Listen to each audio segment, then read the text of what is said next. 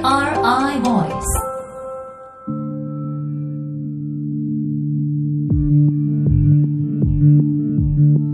エヌアールアイ Voice、 こんにちは、金子直です。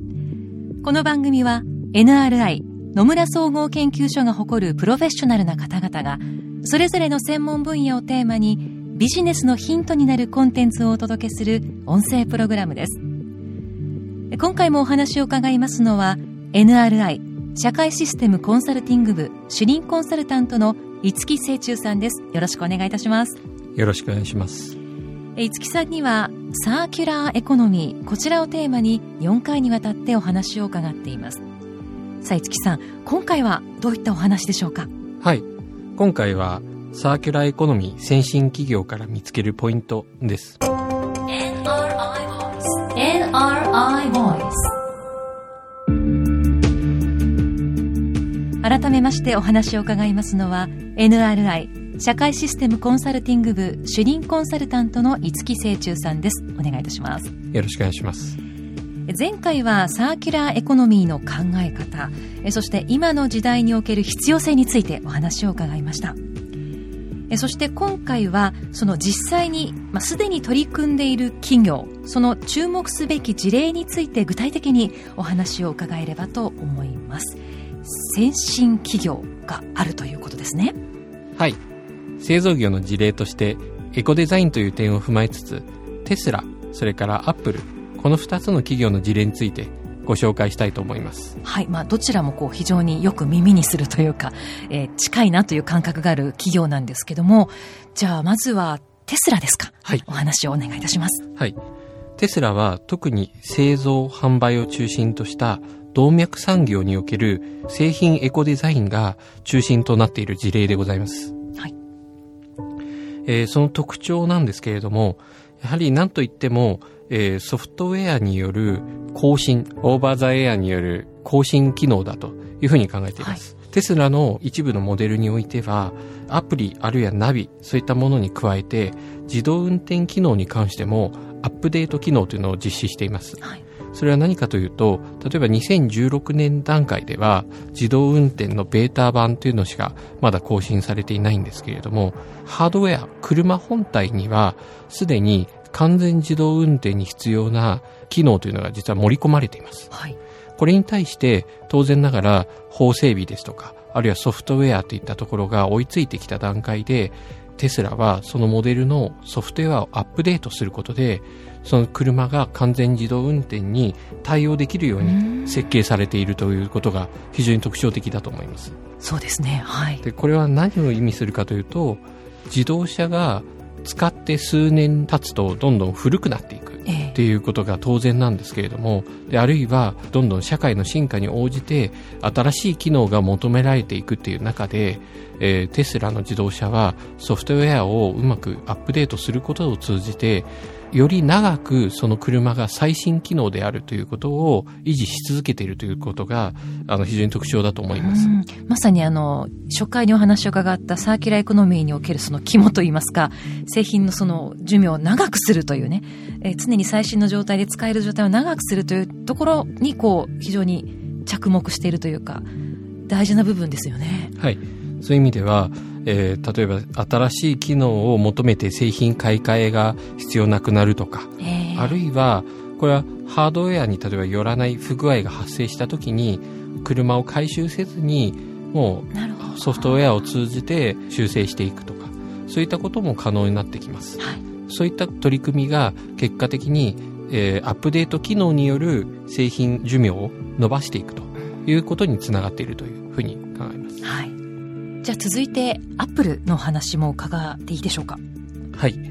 アップルに関しては製造から、えー、それから製品を実際回収するところ、はい、さらにリサイクルにまで、いわゆる動脈から静脈まで含めて自社なりのバリューチェーン構築という取り組みを進めているという、非常に新しい、えー、取り組みだというふうに考えています。はい、随分こう幅広いですよね。そうですね。えー、はい、でまず一般的には設計段階と呼ばれる、えー、設計から製造に関わる部分になるんですけれども、アップルは自社でコバルト、タングステン、あるいはそれ以外の、えー、いくつかの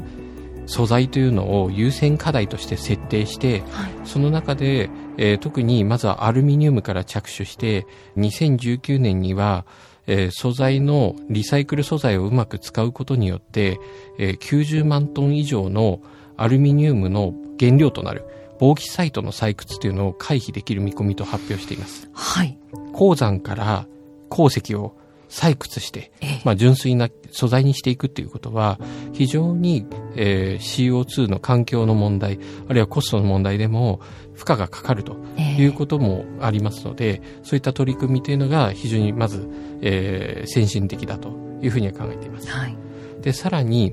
えー、自社で作った、まあ、例えば皆さんの iPhone とか iPad とか、はい、あるいは MacBook ですとかそういったものを自社で回収していく仕組みというのもあの用意しています、はい、リサイクルプログラムとかお聞きになったことがある方もいらっしゃると思います、えー、でそういった使用済みの、えー、自社の製品というのを回収した上で例えば iPhone に関しては、えー、Apple が自分で Daisy というロボットを作ってですね、はい、自社の iPhone を自動解体しますと、はい、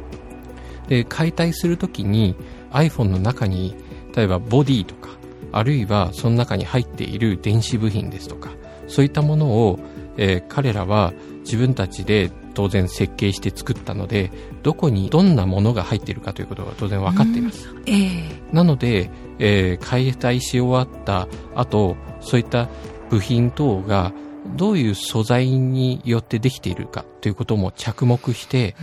その素材ごとに分けていくということもされているようです。あ、そうなんですね。その結果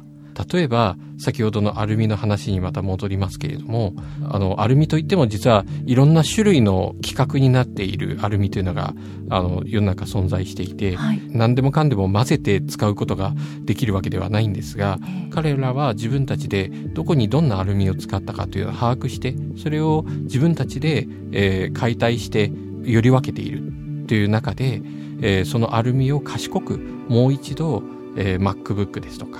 そういった自社製品に ひゃくパーセント リサイクル原料によるアルミの筐体を作るボディを作るといったことに取り組み始めているというところです。うーんあの確かにそのリサイクルプログラムはアップルはすごく手厚いなという印象が私自身も使ったことがあってねあの思ったんですけどもその後も随分細かくというか徹底してるという一つキーワードですよね。もうやるならとことんやるというか最後までやるというその姿勢はなんかかっこいいですねやっぱりね。そうですね。うーんこういった形で製品メーカーがグローバルで自社の製品の循環まで含めて静脈も捉えたバリューチェーン全体を設計しているというのはかなり先進的な事例なのかなというふうには思います。うんやはりそれが注目すべき点ですかね。その動脈静脈というお話が出ましたけれどもそこまでこう全部こう抱えてみるというそのあたりですかね。そうですねまさに動脈産業あるいは、えーえー、静脈産業それぞれ特にその動脈産業というのは製造から販売にかけての、えーえー、ところで静脈産業に関しては回収されたものを、えー、解体して、まあ、あと一般的には破砕とか選別とかっていうプロセスを経て、えー、リサイクルしていくということになるんですけれども、えー、その両側でアップルというのは最適化ということを、えー、し始めているというふうにあの捉えるような事例になると思います。そうですねもうかなりこう私の印象ではパーフェクトといったあの事例をまあ伺えたわけなんですけれどもどうなんでしょうね。日本企業がこう参考にできそうなポイントというのももちろんこの中にはあるわけですよね。そうですねあの今申し上げたように動脈産業あるいは静脈産業それぞれ、えー、こういった取り組みを通じて変革を、えー、促していくということは当然なんですけれども、えー、それ以外にもやはりアップルといえど自社でこの取り組みを全部やっているわけではないわけです、えー、こういった取り組みをやるためにもえー、いろんな関連する企業、回収をする企業、リサイクルをする企業、企業同士をつないでいく社会基盤、ある意味ビジネスプラットフォームというふうにもなるんですが、そういったものが、えー、構築されていく、あるいは、えー、アップルにおいては構築されつつあると、そういうふうに考えています。うん、まあ、そのあたりどうやって構築していくか、そこにある問題点は何なのかというところを見つめていく、そういったところが一つ大きなポイントになるのかなという感じがいたします。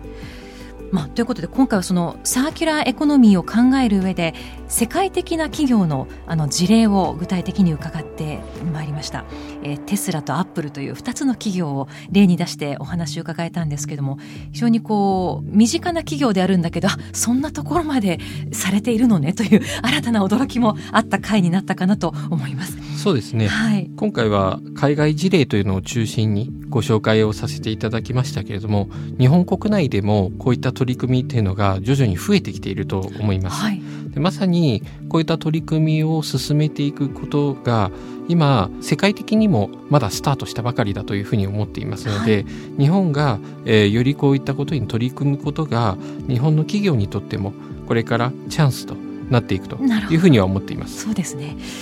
ですので今後はですね、日本企業の取り組み状況、そして今後のアプローチなど、えこの辺をもう少し具体的に五木さんにお話を伺っていければと思います。ぜひよろしくお願いいたします。 エヌア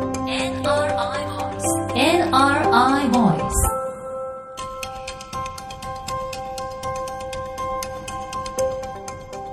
エヌアールアイ Voice。 エヌアールアイ Voice、 この番組はアップルや Google などのポッドキャストのほか エヌアールアイ のウェブサイト内からもお聞きいただけます。エヌアールアイ ボイスで検索をしてチェックしてください。引き続き五木誠中さんにお話を伺います。ナビゲーターは金子直でした。